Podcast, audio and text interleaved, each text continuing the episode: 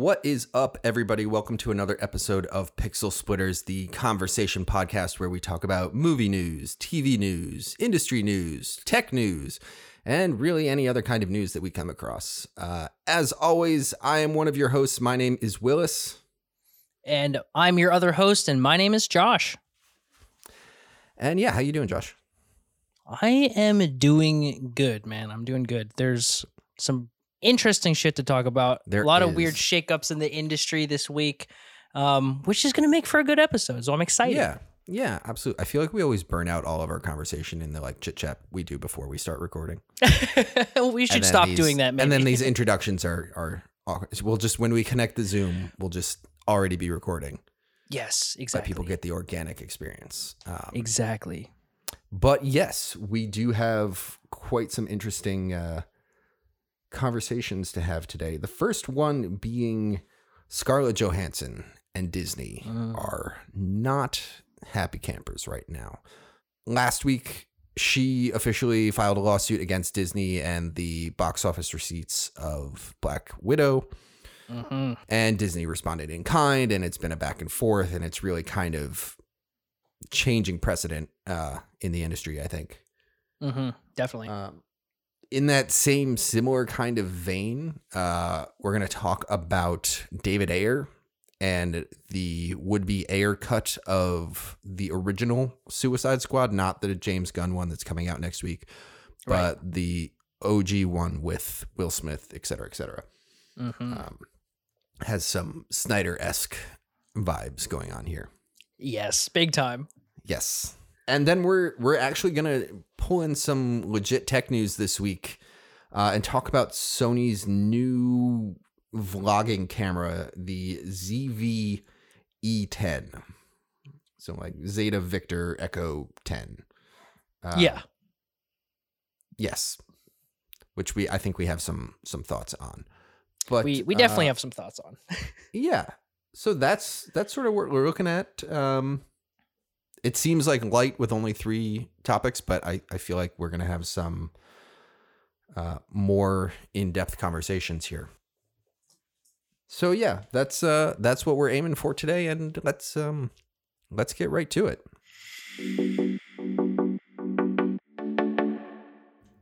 So Scarlett Johansson and Disney. Uh, Jo- do you want to run through Josh what like the circumstance was that started started this whole situation? Yeah, sure. So, as many of you know, Black Widow was the first standalone movie for Scarlett Johansson, which is kind of an odd choice because she was one of the first introduced into the MCU. But it released, I don't know, two, three weeks ago at this point, early mm-hmm. July. Yeah. And it was one of those simultaneous releases in theaters as well as on Disney Plus.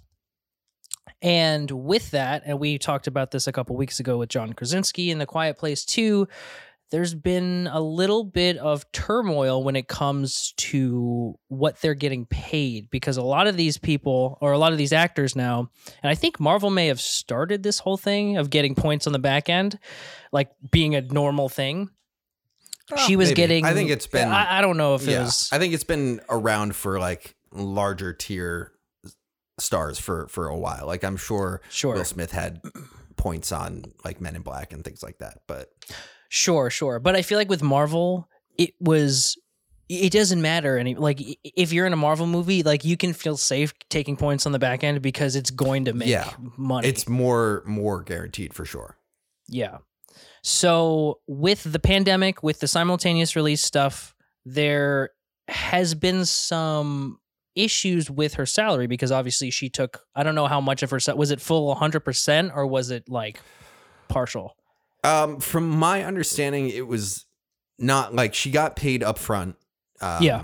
I think to the tune of something like twenty million dollars, which is um, we'll we'll get to that part in a moment. Yeah. Uh, but yeah, she had a certain number of points that she thinks would have amounted to somewhere around like tens of millions of dollars. yeah. Like 50, I saw like 50 million dollars yeah, there. somewhere around there. And like if it was given a full release and a full um, box office run. Yeah. So as of right now, Scarlett Johansson is suing Disney over a breach of contract. Basically, from what I gather, it's because they wouldn't renegotiate her contract because obviously she signed this contract years ago to Yeah. be in this film, and obvi- nobody knew that there's going to be Yeah. a, a pandemic. So things had to change. This happened with a lot of different movies, as- we've talked about, but them not entering into the renegotiations to figure out how this is going to affect her salary in the long run i think that's really what happened is like there's they didn't account for this in the contract and they weren't willing to remedy or to like amend the contract to Yeah. include this type of thing in it And from from my understanding of it is Disney's whole excuse around the whole thing is falling back on like a technicality. So the Yeah. the major point that Scarlett is trying to Scarlett, like I know her, that uh Scarlett Johansson is trying to get at is she's saying that because it was released on streaming, Black Widow didn't get a full theatrical release. Um whereas like actually in the wording of the contract if i recall correctly it says full theatrical release but in no way specifies what that actually is and the whole argument is like oh well it's a well understood industry standard but disney's falling back on like hey it did open in something like 1500 theaters like it Right. did have a wide release it's not our fault if it's also be, there's nothing. their argument is there's nothing that says exclusively released in theaters which Yes. is like the big important word now that everyone's like freaking out about is like hey like this is going to be a box office release. Yes. Solely a box office release. So that's what the sort of argument is. Yes. Disney responded saying no we don't owe you more money. Hmm and in a weirdly like kind of calloused response said you already got paid like 20 million dollars for this film. Uh you're being super callous and you know not understanding the ways the world has changed with the covid pan- pandemic and all that kind of stuff. And basically like we fulfilled the options of your contract so like there's like a few things going on here in that like a they totally put her on blast for what she already got paid. Yeah. And b they're saying you have no like respect for the pandemic and all that and i'm like Mhm. i get that to a degree but like this is a legal document you know Yeah. like like there's it- it's it's a weird thing because the world that we were in like before this I don't know what I'm trying to say here. The world that we were in before this was like not the of course these contracts don't have any address to this kind of stuff. yeah Like why would they? That's absurd and you know, there has to be some sort of back and forth on this. So I don't know. I've been talking so where do you land on this, Josh? What's your thoughts? So I think that she is within her rights to obviously sue them. I think Yeah. that regardless of the $20 million, that's a lot of money, but it's not, you know, she's she deserves more, honestly. And she in within the contract, she's obligated to get more. So I think that in terms of legal like the legal jargon, I'm 100% like down with this. Yeah. I don't like the way that Disney kind of called her like disrespectful, like not in those exact words, but they kind of were like, A, you don't really deserve this, and B, you're not taking everyone else's feelings and emotions about what's going on into account for this, which I'm just like, and the thing I keep coming back to is that John Krasinski and Emily Blunt said the same thing about A Quiet Place 2 not Mhm. two months ago when we were still, you know, we're still dealing with this pandemic stuff. I didn't hear anybody say anything. Obviously, he didn't go so far as to sue them, Yeah. but I didn't hear it was- anybody. it was settled. Like they they Yeah. You know they figured out a common ground for it and it was the same thing that happened with uh wonder woman 84 Mhm. in the fall was that was released on streaming and warner brothers came to a deal with with gal gadot gal Yeah. gadot um I think it's gadot I don't know. I always say gadot um of this is what how we're going to adjust this change in the contract and it just seems that like with this disney just didn't do that was like Yeah. no you're where like it seems like they kind of stepped up on a technicality that they didn't expect Scarlett Johansson to step back on or Yeah. return fire or whatever, and it kind of just escalated. Um, Yeah. But I do want to go back to something you said of like where it says where they're like, oh, you already got paid twenty million dollars for that. Like that to me doesn't have anything to do with this Nothing. That's nothing Because to do with this. a- because what we're really think I think talking about here is not necessarily this lawsuit, but the precedent that this sets. Because it's not about Scarlett Johansson and her $20 million and the 50 or whatever she's owed. It's about the star of some small movie that says, Hey, I'll take like 10 grand for this performance, but I want X points on the back end. And Mhm. then that kind of turns into a thing of like, well, then it's not even like a, you know, a fair payment for like that's the conversation that this is really about of this is like a precedent to say, hey, like massive companies, you can't just change contracts. yeah. It has to be addressed. And I think Mhm. that's super important. And I think there's very few people other than Scarlett Johansson that could do that. Exactly. Yeah. because she is while she is excellent in the MCU, a she's kind of done with it at this point unless there's future plans, which I'll bet there's not now. I- uh, definitely not. Yeah. But she's also not she's a movie star outside of the MCU. Like she has plenty of other films that she appears in. yeah. So if she gets like blacklisted by Disney, it's not the end of her career, which I think a lot of people would have that same kind of problem bringing a lawsuit against the largest like production company in the world. It's true. And I think like as a woman in Hollywood where things are super unfair as it is, Yeah.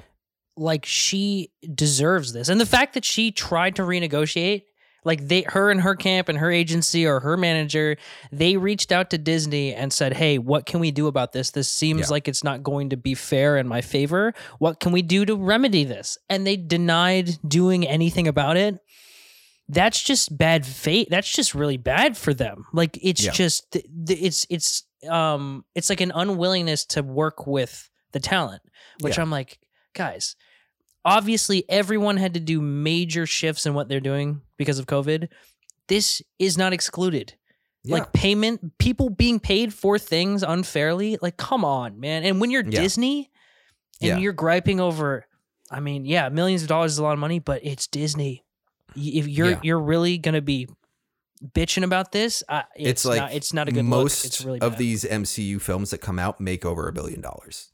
yeah Like you can't Yes, and like Black Widow is one of the lowest performing of the MCU films, sure but like that's I think that doesn't make it different. no You know what I mean? Like it, those same rules still apply.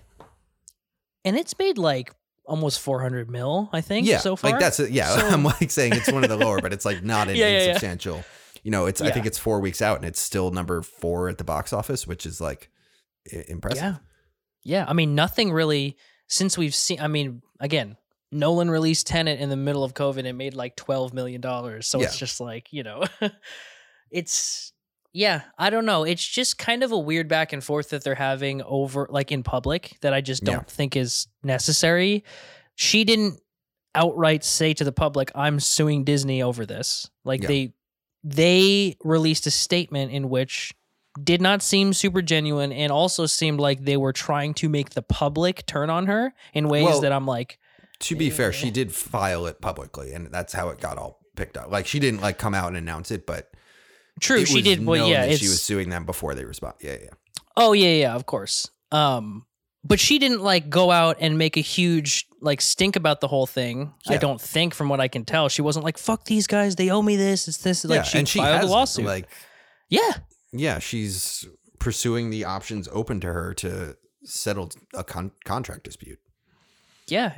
And if it's found that they did, which it seems like they very much did, if it's a technicality, come on, guys. Like, it, Yeah, that's it'll be really interesting to see where this lands um because from a strictly legal point, like it could be argued, but then you get into weird things of like, well, this is an industry standard that's presumed, even though it's not written out. Like, Yep. You know, um, it's the Yeah. kind of thing that something like this was inevitable with Yeah. all the changes coming and everything moving to streaming. There's there was always going to be somebody that had to actively work to change like what these contracts were. Yeah. And like I mean, I'm that's glad. awesome I'm glad it's because- her. Yeah. Yeah. Um, and that's what I mean by this is going to be a thing that's like it's more important for going forward than this actual lawsuit, you know, especially to yeah. to the industry. Absolutely. And I don't know. Like if you I I anyone who's listening right now and hasn't read the statement that Disney put out, please read it Yeah. because it's very it's almost like a personal attack on her character, which is not what this is about.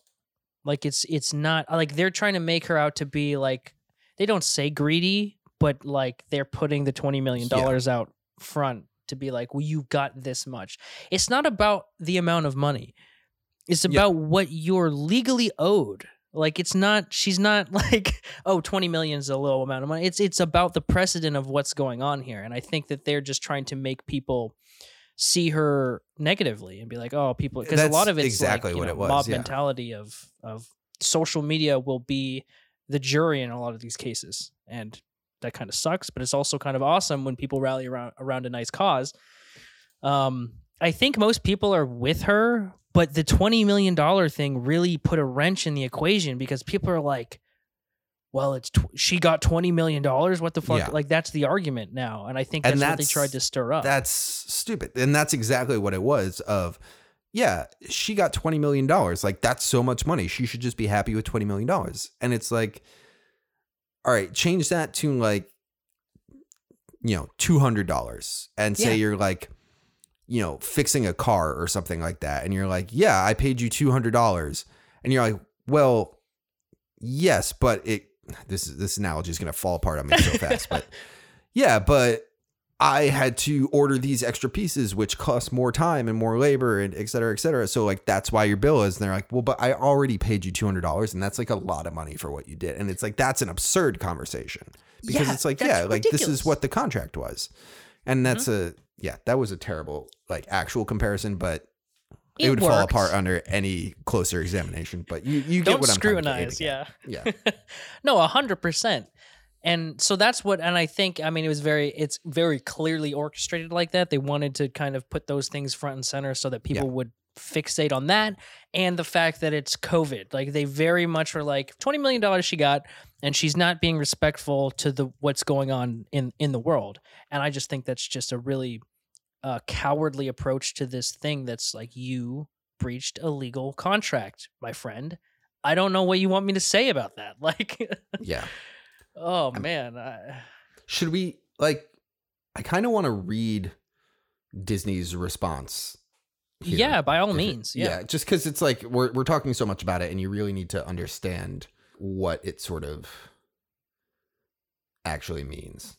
Yeah. hmm All right, Disney released a statement saying there is no merit whatsoever to this filing. The lawsuit is especially sad and distressing as its callous disregard for the horrific and prolonged global effects of the COVID 19 pandemic. Oh, come Disney has fully complied with Miss Johansson's contract, and furthermore, the release of Black Widow on Disney Plus with Premier Access has significantly enhanced her ability to earn additional compensation on top of the $20 million she has received to date.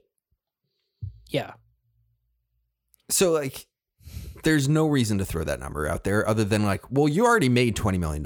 It's, it's a shitty response. It's and it and it it, it doesn't address. Well, actually, it does. It, they say we did nothing wrong, but it it Yeah. only goes after like parts of her that they basically it's it's like a character assassination of her just without Yeah. s- being blatantly like she is this it's like Yeah. well we hate that she is it, yeah it's Yeah. just it's Especially disgusting. considering she's been, like, part of the MCU since, like, the fourth movie. yeah and has been in Iron Man, Captain America movies, Thor movies, like just across. all the Avengers. Yeah, Yeah. she like she is one of the oldest characters in the entire thing. Besides, I think like, she's after yeah after RDJ, she's been in the most, totally which Yeah. might not even be. She might be tied now with the release of Black Widow.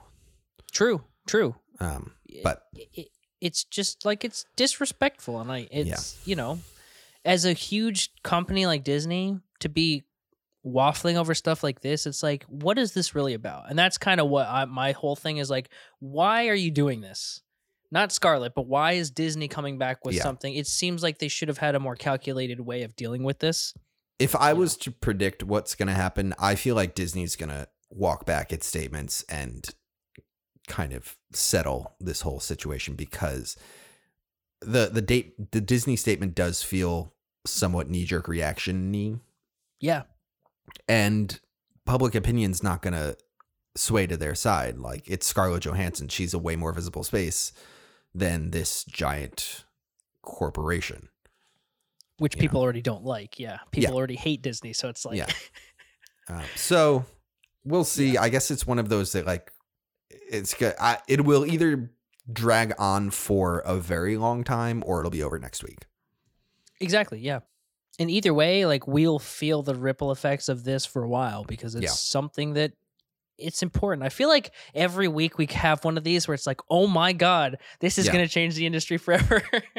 It's because, in all honesty, the industry is doing a massive self correction right now, which is really fascinating to watch and really interesting to talk about, like actively as it's happening. it's so true. Like real time, we see these things happen. It's like doesn't happen every day.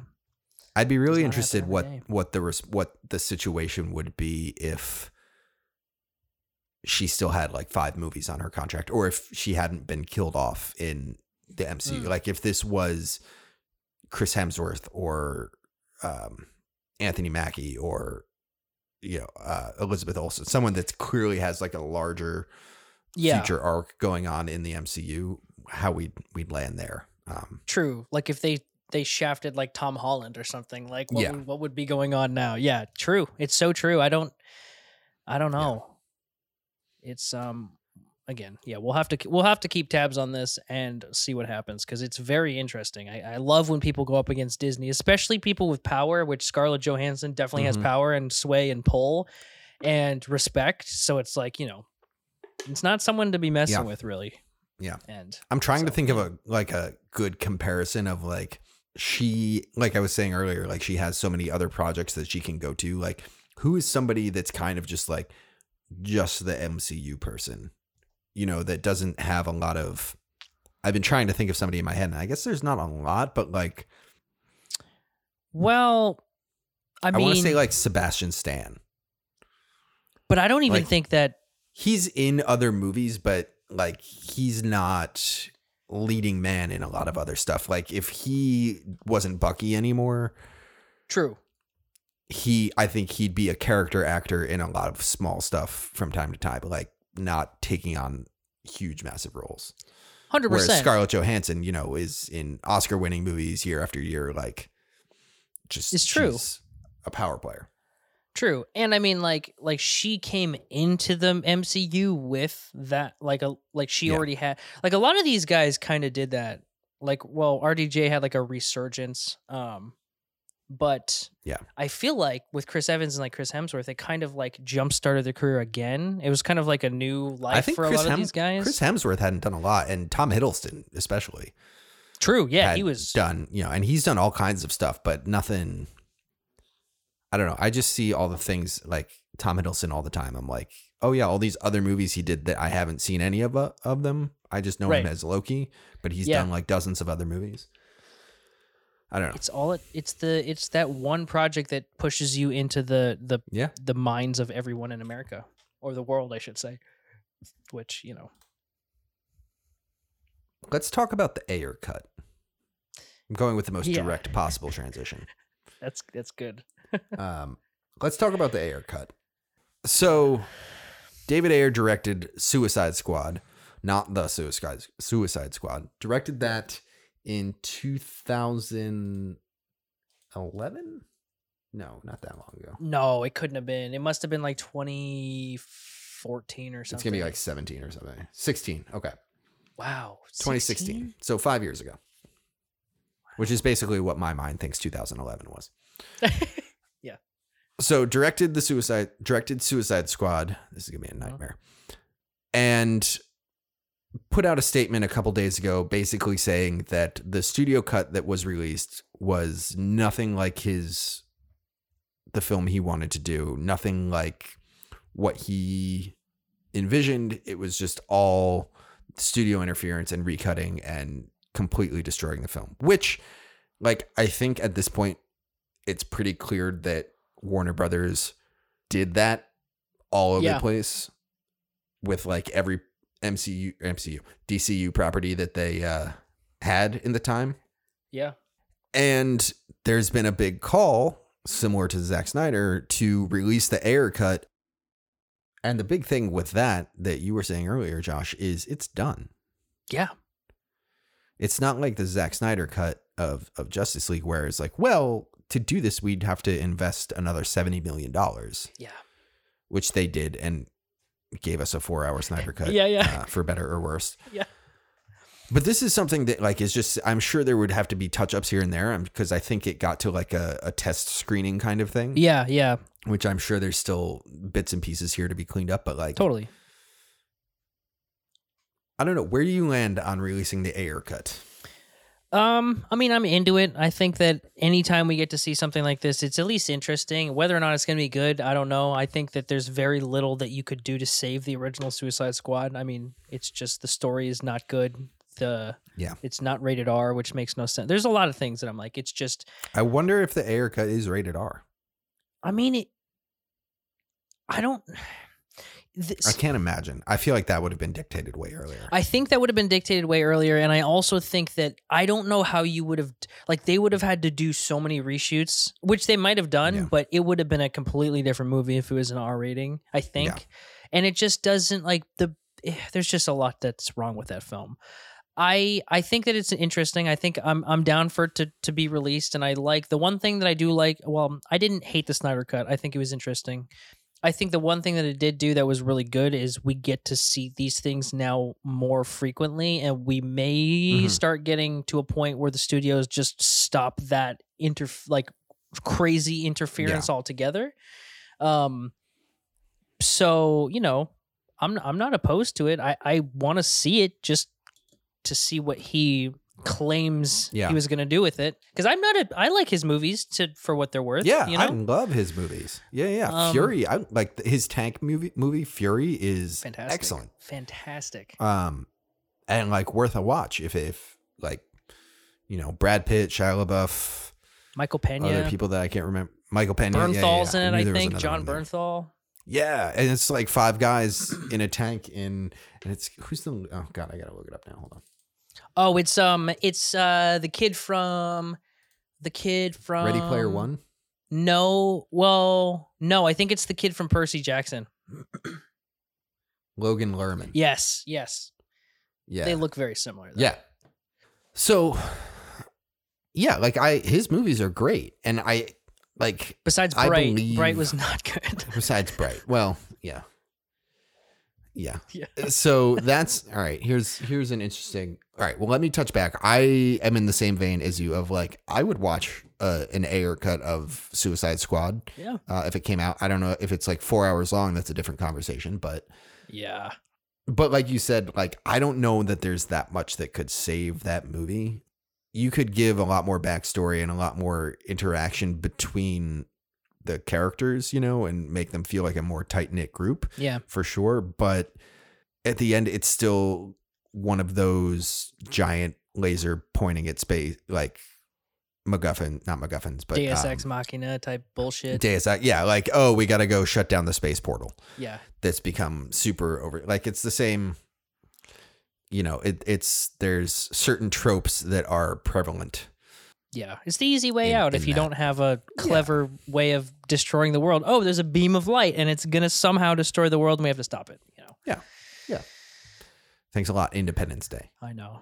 Well, hey, that at least was super original. I feel like that this could be this could be an interesting conversation, but I feel like that was probably the first one. it probably was, but at least there was a purpose. At least they weren't like it's Yeah. just a machine that does something, and we're not. Sh- we got to shut it off. It was a Yeah, You and now there's a giant beam of light, which can be done cool. Avengers dope, yeah, you know. Um Yeah. But yeah, it's it's kind of a, we're getting off the off the topic here. yeah. Um, the so the interesting thing about this that I want to sort of talk about for a little bit Yeah. is so with Suicide Squad, studio interference ruined the movie. Let's say that. well, for I, we sake, think that's- we think Well, that's what I'm saying. Yeah. We- We think, but let's say for art for this argument's sake that that's a, a pre-gone conclusion. sure. is there a merit to studio interference? Because you got to know that every film that comes out has some studio rep at some point that's like, this should change, that should change. I remember, I did you read the thing the other day that Zack Snyder said one of the um, WB execs was upset in Man of Steel because the pod that Superman comes in is destroyed. I didn't read that. and the note was the note was if the pod is destroyed, how is he supposed to get back to Krypton? no way. Even though the first like 20 minutes of that movie is the destruction of Krypton. Yeah, that's a fun story.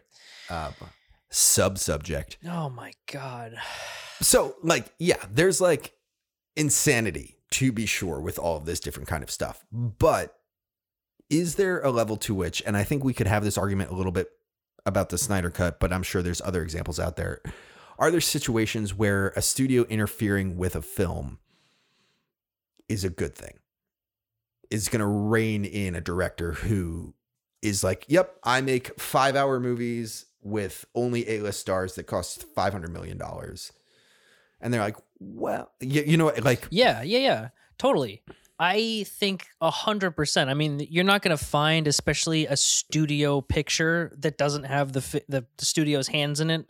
I think it Yeah. just depends on who it is. Like, if you have someone like you just said who clearly doesn't fucking know anything about Superman, or Yeah. or the story that Snyder's Zack going Snyder. with.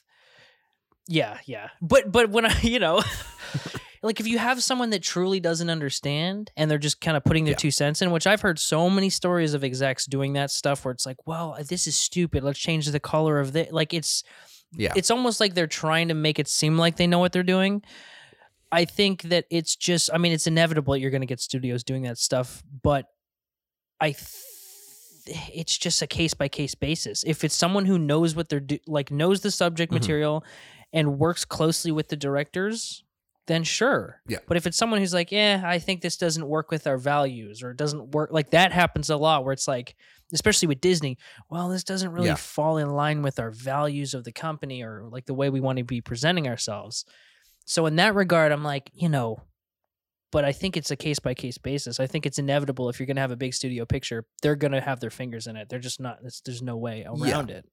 Um, but there's Yeah. like Well, filmmakers and like George thing I'm Lucas, kind of- I'm like, he could use that a little bit when he makes his movies. Like- yeah and that's kind of what I'm, I'm i'm aiming at here is so there's a certain level to which there are auteur filmmakers who and i think quentin tarantino is like the prime example who know exactly what they're delivering yeah, know what's going to be good for the film and know what's going to be right Mhm. and what's going to work and what's not and in that kind of case i think absolutely there shouldn't be studio interference God no. Imagine if there had been studio interference in Inglourious Basterds. Oh my Like, god, just nightmare. or Django Unchained or anything like that. Like he's someone who knows exactly what he's delivering. I think what I'm sort of getting at is there's a level to which reining in some directors is a good thing. Yeah, George Lucas is a good example of like, hey, George, like maybe if we kind of what if we cut this? What if we if for no other reason and George is also a tough example because he's like a huge name, but like Yeah. a director that's up and coming that doesn't have that full control can still benefit from this kind of stuff. And I worry to tie it back that this like release the Snyder cut, release the Ayer cut is going to sort of trickle down into a thing of directors going, "No, you're not going to cut this. I'm going to put this out like this because this is just how this should be." And it's it becomes a thing where they're not learning that kind of level of like editing, I guess is the yeah, phrase yeah. or the word. I don't know. I think that's a really interesting kind of thing cuz I worry about fans just being like, well, every director's cut is going to be better than what the studio releases, Which which, is- I don't think is true. just not true. Yeah, it's just not possible. I mean, I think it's weird because a lot of the stuff that goes on in Hollywood is like people think of it, and I certainly think of it like this too, as like a blanket statement. It's like, oh, well, now films will be like this, and it's like, Yeah. no, like you said, if you have someone like Wes Anderson or Tarantino or even Nolan, it's like Mm-hmm. those people don't need to be reined. Well, Nolan's a special case, but like usually, like they don't need to be reined in because they already know relatively what they're going to be doing, and they're really good at their Yeah. craft.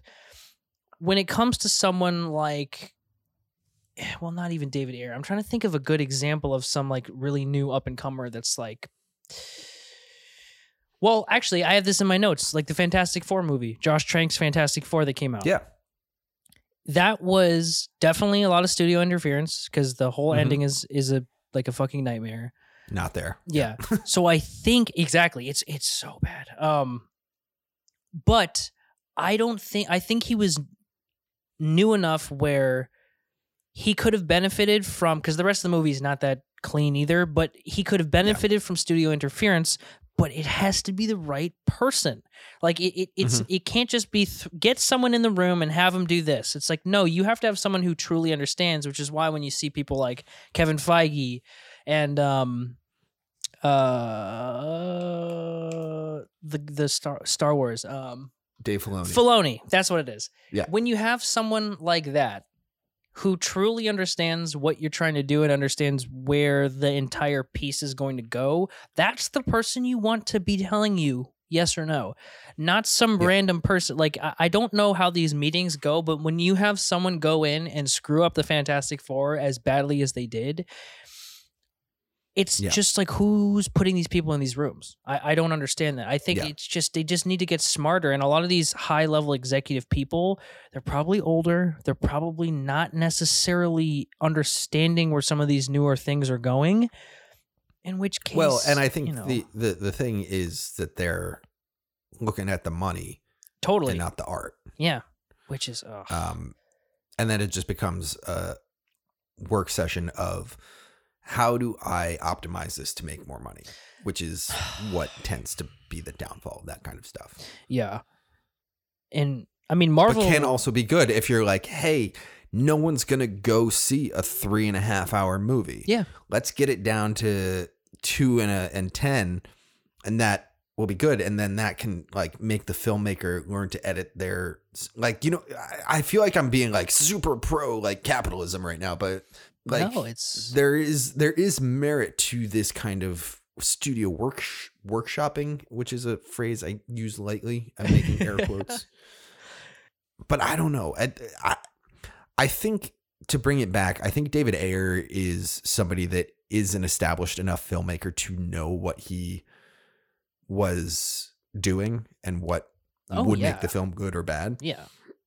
And I think Warner Brothers was interfering with kind of everybody Yeah. at that point. Yeah. Um, I mean, so I, I, you know, that's I'm I'm intrigued by a Suicide Squad thing, but I do think there are some filmmakers that need to be reined in a little bit. hundred percent. I agree, literally hundred percent. Because it's it's and again, it's not a blanket statement thing. It's it's like yeah, the Snyder cut worked because the other version was so fucking bad.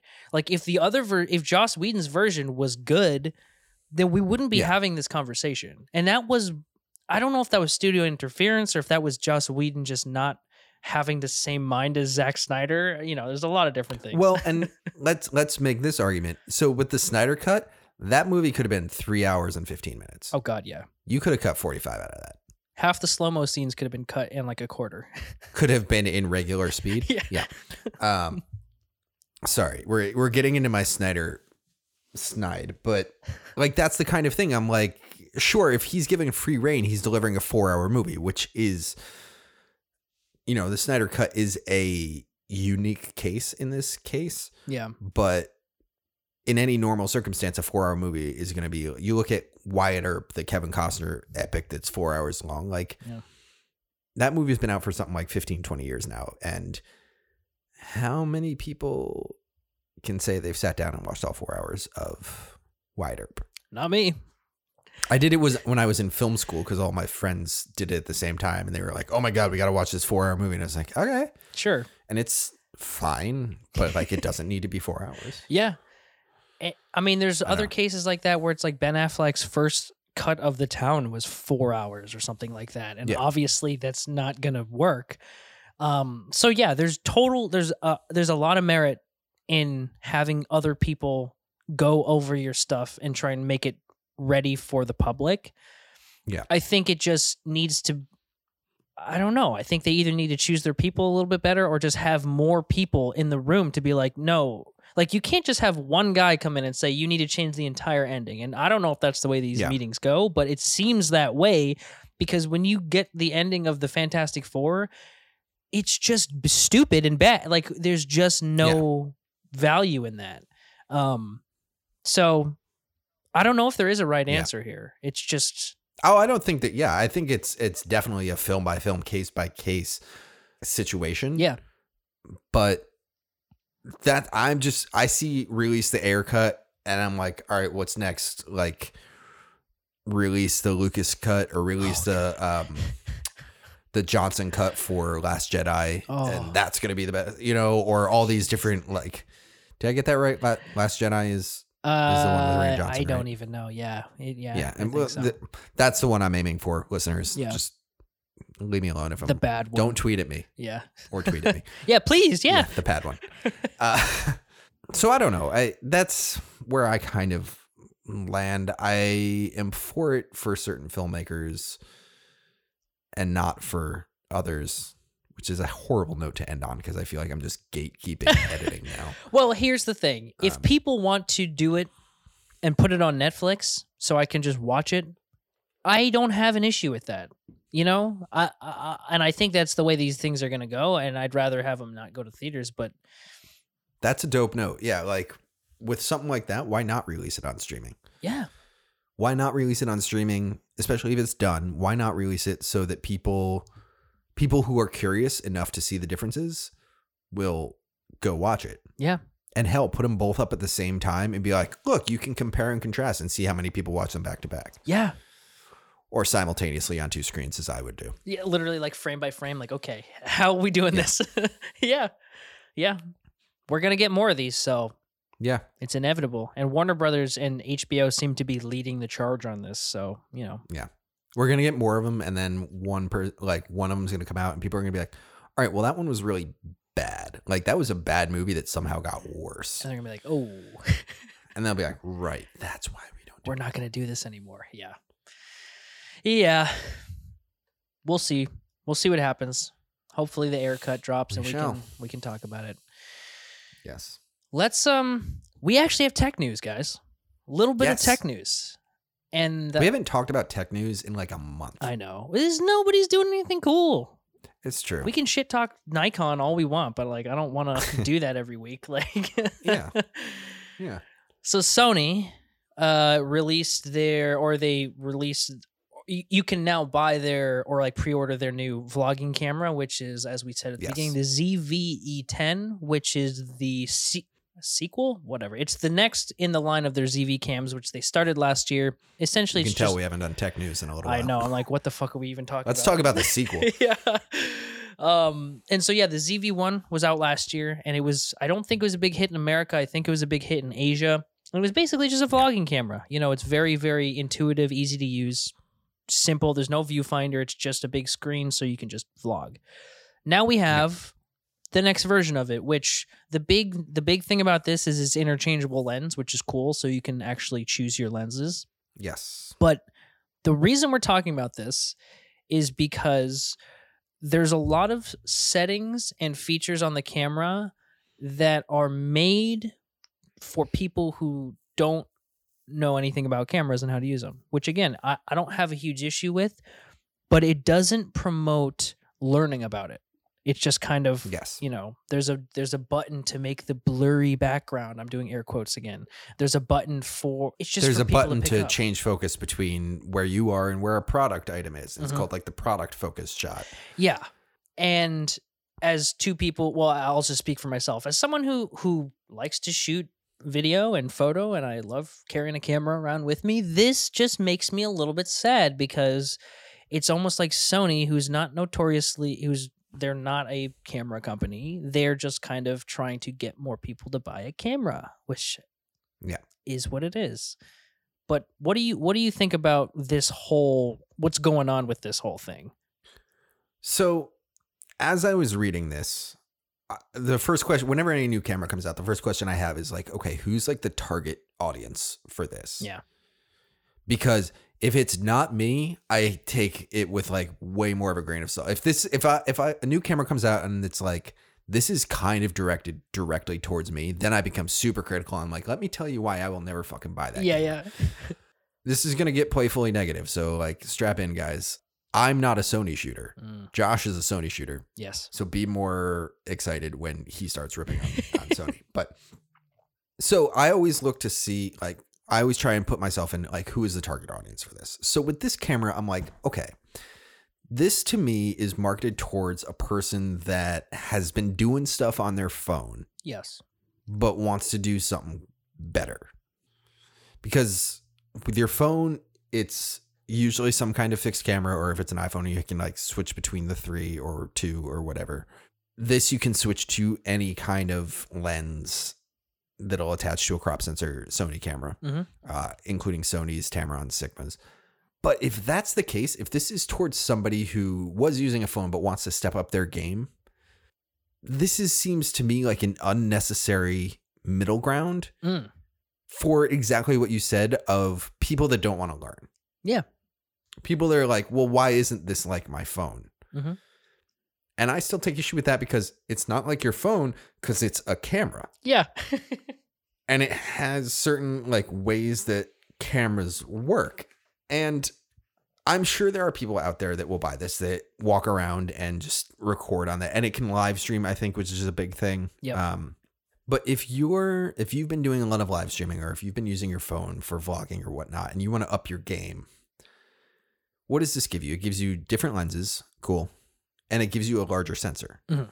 That's about it, right? Yeah. There's nothing really there's nothing really else No. super exciting about that. And if those are the two things you're getting, there are cameras like the 6100 that do that but give you a lot more ability to do to grow. yeah.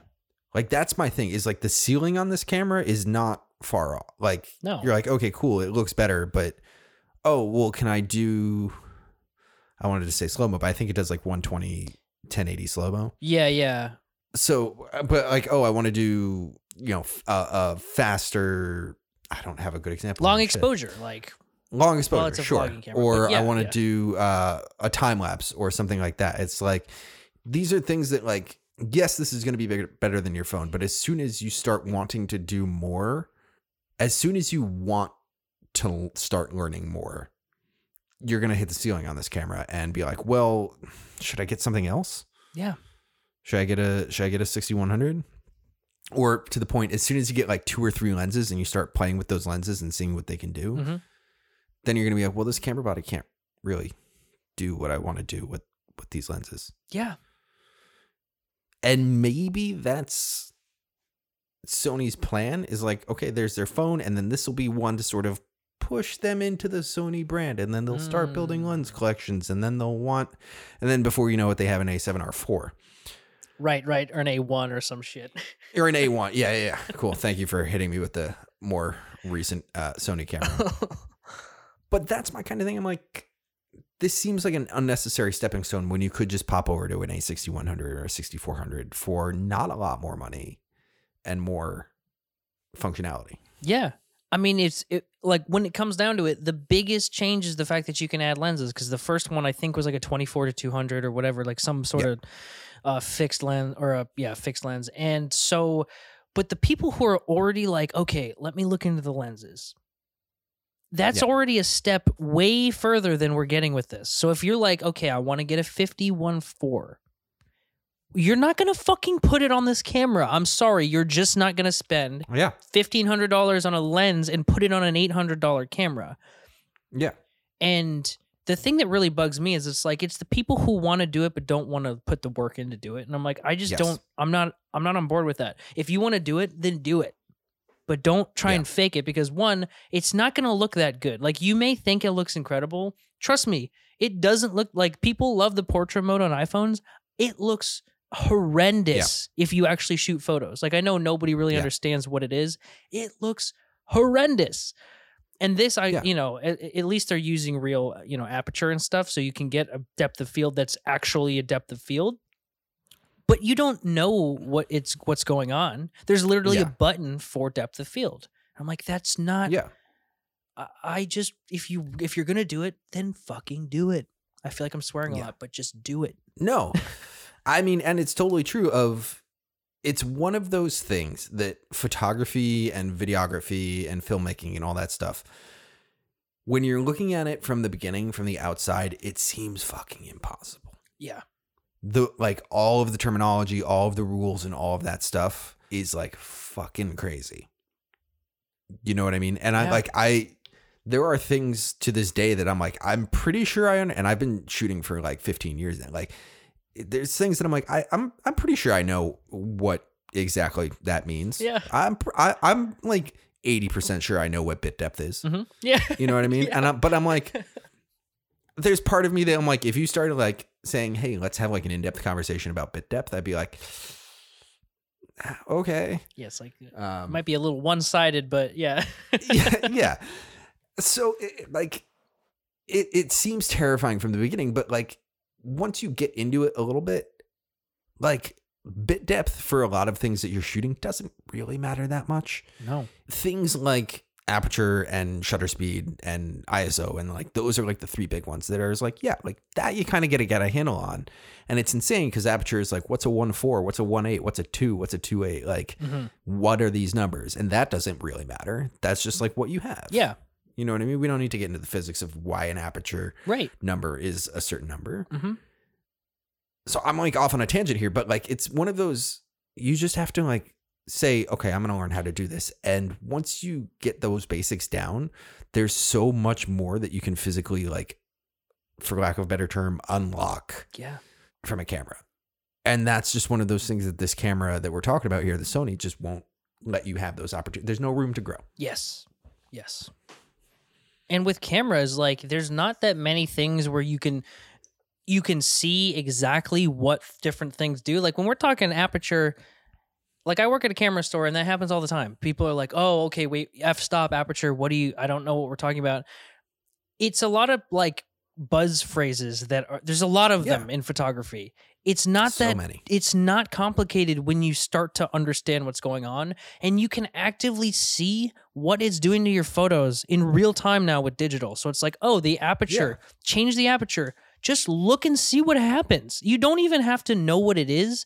Just start dialing it in and seeing what happens and you'll understand. Same with shutter speed. Same with iso they're just Yeah. words that you don't understand what their meaning is yet but with cameras you it's really not that hard to understand what's going on you take a photo that's the thing with automatic is people just throw it on automatic and stop thinking about that stuff and it's like oh man your your photography will get so much better when you understand because you have As soon as you start pushing it a little bit. exactly like you have like the possibilities are endless when it comes to photography you just have to know what you're doing and it's really just not Yeah. that confusing like as soon as to to give a, a hardcore example, as soon as you realize that shooting at an f5.6 versus like an f1.4 is going to make way more of your image sharp. Yeah. That changes the sharpness of all of your photography. Then you're like, "Oh, well, okay, this seems like it might be, let me bump it up a little bit." And like those are the things that it's just like it gives you greater tools yes that if you're just like on automatic, and I guess we're just turning into like a, a dunk fest on people who should automatic now, but that's the kind of thing, especially all you have to do is push a little bit and it opens up. And I know, like, I feel like we're being very like, yeah, like whatever, this is like the easiest thing and we've been doing it for a long time. I, I recognize that it can be really hard for some people, but if you're to do something, to go back to my original point, if you're to do something more than your phone, do something more than your phone. Yeah. Like this this camera is essentially like a phone camera that's a little bit fancier and made by Sony. Yeah. And it's not marketed towards people who want to do more than the phone camera. It's marketed towards people Yeah. who who just want to just basically have a camera without doing without knowing what it does. And eh, Yeah. yeah, there's a there's a lot to be said about about the whole people not willing to learn and with smartphones now obviously everyone and I mean I had this conversation with someone earlier. I'm like I would be lost if I lo- if I just my phone just disappeared right now. Like Yeah. in a lot of different ways. There would be like all my credit card information is on there. My my you know there's everything is on there. My my how, my maps are on there. You know, Mhm. so I understand how people get into that cycle of okay, this should just be doing it for me, but it's art, man. I don't know what to say. Like you can't just like Yeah. have a well, I guess you could have a program do a painting for you, but it's about what you can do with the piece could, have, of you could have AI write a script for you. Y- exactly. Yes, callbacks, folks Episode throwback. callbacks. So yeah, it just frustrates me because I see this shit and I'm like, you want to do it, but you don't really want to do it. And I just don't like that. It's I think it's the interchangeable lens that really does it for me. Yeah. Because then you're saying I want to get into interchangeable lens cameras. right. And if you're not willing to learn what a different lens does for you, if you have no knowledge base of what a 50 millimeter prime versus a 24 to 70 versus a uh, 70 to 350 or whatever, like if you have no sense of what that means, then like what does it matter if you have interchangeable lenses? Yeah. You're probably gonna get the kit lens and sit with it. And and never switch with it. And that yeah, that's like you know, unless you're planning, unless your plan is like, oh, well, I'll get it so it's interchangeable, so I have room to grow. Which, that's like, and that's that's a conversation. So I have a, an old Fuji XE2 that I bought instead of the X100. I think it was the T Mm. when I bought it, but I bought it because I wanted the interchangeable lens so that I could potentially start building a a Fuji lens collection. Yeah. which I never did. But like, I don't know. I'm going in circles now, but no, I it, I get you. I mean if you're intending to grow with it, then this this one's not going to let you grow anywhere. Yeah. And it's like if you spend eight hundred dollars on camera, you think you're gonna spend twelve hundred dollars on a fucking lens? Like, are you kidding me? Yeah. It, it's just a confusing it's a confusing camera in the lineup. I just don't really understand where it fits. It's like it's right in between everything that you could just go for for the same price. It's like Yeah. To be honest, I feel like they probably just took the ZV1 and were like, "All right, so this we have. What could we do to make a different one?" Yeah, yeah. Like I feel like it was not aimed at anyone particularly in the Yeah. industry. They were just like, "Well, this is good, but interchangeable lenses." Yeah. We'll sell more G Masters, you know? Yeah. oh God. Yeah, you spend twenty four hundred dollars on a lens and you put it on the ZV one ZV whatever it Jesus. is, ten. There's people out there that are doing that too. You know, there's people that have pre-ordered already. They're like, I am gonna mount my entire G Master lens collection on this. I'm gonna walk around and vlog on a two thousand dollar seventy to two hundred. if someone owns a 70 if somebody owns the entire G Master collection already and then gets this, I'm okay with that because they clearly understand a little more about what's going on and they've put 10 grand into it versus someone who's like I'd okay, like to have a conversation with that person. Oh, definitely. but I, I'm more into that than somebody buying the ZVE10 and a 24 to 70 in the same purchase. That would Yeah. like send me over the edge, probably. It would be interesting to have a conversation of what that sales pitch would be. I just I don't. Because you know, you really invest in lenses. True, true. Oh, good God. Yeah. This is not a camera I'm going to be like paying any attention to. So we're probably never going to talk about it again. And but I, I- yeah, I don't think it's gonna do very well. I think it's for a very niche group that isn't picking this up if they have the choice between this and the ZV1 yeah. Or they probably already have the ZV1 and they're not going to fucking Yeah. get this one because it's like, oh, you or need any to- other point and shoot. Exactly. Exactly. Yeah. So So yeah. I got I got way more impassioned about that than I thought I was gonna. Yeah. Honestly, I was like, I was kind of like, oh yeah, this camera's weird, but then I was like, let me tell you, but it's a very about this game. it's a it, we're at a point in time where this stuff is going to be more and more prevalent where it's like oh the people who are transitioning from smartphone use to camera use who aren't looking to get a full frame whatever canon or whatever. well, and I think we've talked on this podcast before about Sony and their like aim of finding little niches in the market and be like, well, let's just release a camera for those 45 people. it's true Because, you know, I think they have probably 90% of the consumer base covered of like people who are going to, you know, if they're looking for a certain camera, there is a Sony option for it. oh Um, totally they might not go Sony, but like, you know, there is one yeah exactly. I don't think there's much out there that like, if you were doing something, Sony wouldn't be an option. yeah they got drones action cams full frame cams yeah 100% So. so that brings Tech us. Yeah, I know. Honestly. And it was like such a small thing, but it was more the bigger picture of what this means and what it just fucking pisses me off. Yeah. Like, Yeah, clearly. So but uh but let's roll right on into the recommendations. Do Cool. you have a recommendation this week? I do. And it's a movie that I'd kind of completely forgotten about Ooh, until the algorithm fed it to me last night. let's go. It is the 1999 film Mystery Men. Mystery Men. Do you know this film? No, I've never even heard of this. Oh my God. My wife had the same reaction. She's like, I've never seen this. so, Mystery Men is OG, OG superhero films. It's very Tim Burton's Batman esque in its like mood. I can see by the But- cover. Yes. Holy crap. But it's a comedy. I would say it's a comedy. Okay. Uh, it stars off. It's actually weirdly Suicide Squad s. I think the line is, "We're not your big name superheroes. We're the other guys." nice. And it stars Ben Stiller, Oh my god. William H Macy, Ben Stiller, William H Macy, Janeane Garofalo, Hank Azaria, Paul Reubens, Greg Kinnear, Greg Geoffrey Kinnear. Rush, Eddie Izzard, like Tom Waits is in it, but What? so William H. Macy call, plays a hero called the Shoveler, who shovels well. That's his superpower. Let's go. Uh, Hank Azaria is plays the Blue Raja, a British superhero who throws cutlery, forks, and spoons, but not knives.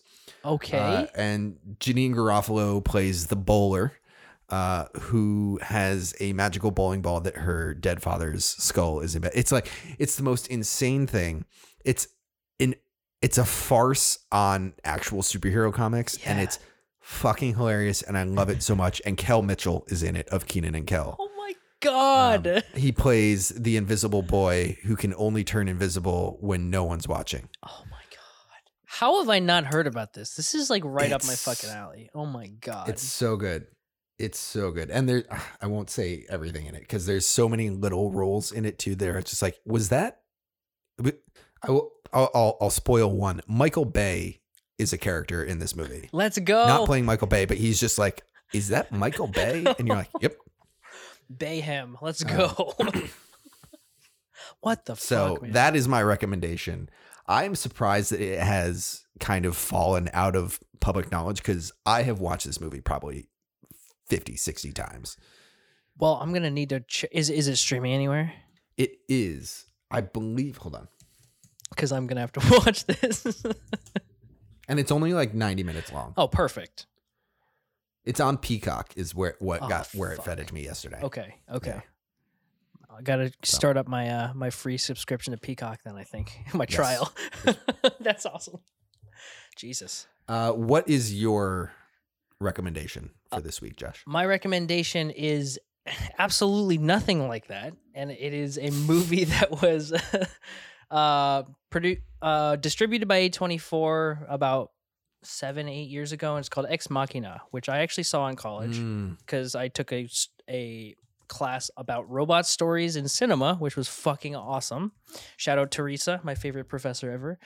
Um, nice. yeah, the, it's directed by Alex Garland, who wrote like 28 Days Later and the newest Dredd movie, which I actually kind of liked. Like, not not gonna lie, The one with um, what's his name? Uh, Karl Urban. Karl. Urban. Yeah, I actually fucking like that movie a lot. He's a really good. He's Yeah. fantastic. But yeah, this movie kind of centers around it's sci-fi thriller. It centers around a guy who works for like a big tech company who wins a uh, like a week stay with the CEO at his like private house, and while Mhm. he's there, he f- figures out that he's kind of dabbling in artificial uh, intelligence as well as robots, and it stars Oscar Isaac and Domhnall Glees- Gleeson and Alicia Vikander, and I think that's literally it. There's like not that many people in this movie, um, and it's really disturbing, beautiful, and just an all around really really well made film. I think the budget was like fifteen million dollars or something like that, so it's it's on the Yeah. lower end, but incredible. Some of honestly some of the best CGI I've seen to this day Yeah. incredible on the on the on the android or the full robot that Mhm. they have incredible um and uh And her performance is amazing in that. unbelievable it's And that kind of put her on the map, right? That was one of her first. oh totally 100% Yeah. um and and, and this yeah, is one yeah. of the ones that like i hadn't seen oscar isaac really before this too too much either so Sure. um it kind of threw everyone in there and uh yeah it's just a great movie it's it's not super long or anything and it's unfortunately it's rent only i i i did the recommendation before i looked it up but it's rent only but it's four bucks so if hey if you want to watch a really good Yeah. sci-fi thriller It's a really good movie for four bucks, it's too. Yeah. so good it's it's incredible um Cool. cool All right, man. I think that'll bring us home. yeah i Yeah. think so It's a good episode. We got heated in this one. we did it's good though This industry is changing, man. It is, and people fucking want to tell me. I got in a Twitter beef with Doug Benson and Seth Rogen the other day about Seth Rogen said that that movies will be the exact same forever, and I'm like, you're fucking wrong. And then I got lit up by people. So, but I just, I just, It's we true. we talk about this all the time, and we see it. Things are changing. Yeah. It's not the same. Yeah. So Yeah. we'll leave it at that. Um. Where can people get on Twitter beefs with you on online? If you want to get in a heated Twitter beef with me, you can follow me on Twitter at Josh Fuller 33 with no E. With no E is not part of it. I need to change my Twitter handle. I think that's just what it comes down to. no, to. it's fine. I feel like they just ruined it forever for you. it's all right. Um, and if you want to follow me on Instagram, check out some of my work. You can follow me at Josh J Fuller on there as well. And where can people find you, Willis? You can find me on Instagram and Twitter at Willis Film. And you can find the pod itself on Instagram at Pixel Splitters and on Twitter at Pixel Split Pod. And yeah, Yeah, I think that'll bring us home. that will bring us home. Good episode, man. We say that a lot. It is. It is what it. That's Yeah. our thing. That'll bring us home. That's our jam. thing. Yeah. We're home now. We're home. I hope you are home as well, listener. That's weird. I don't know. What I feel like most people listen to listen to this car. wherever you want, guys. Yeah. Yeah. Yeah, it is what it is. All right, man. Cool. Well, that'll bring us home. Yeah. Good talking to you, And dude. uh, we'll just stop talking now, and I'll talk to you next week. Thank you all for listening, guys.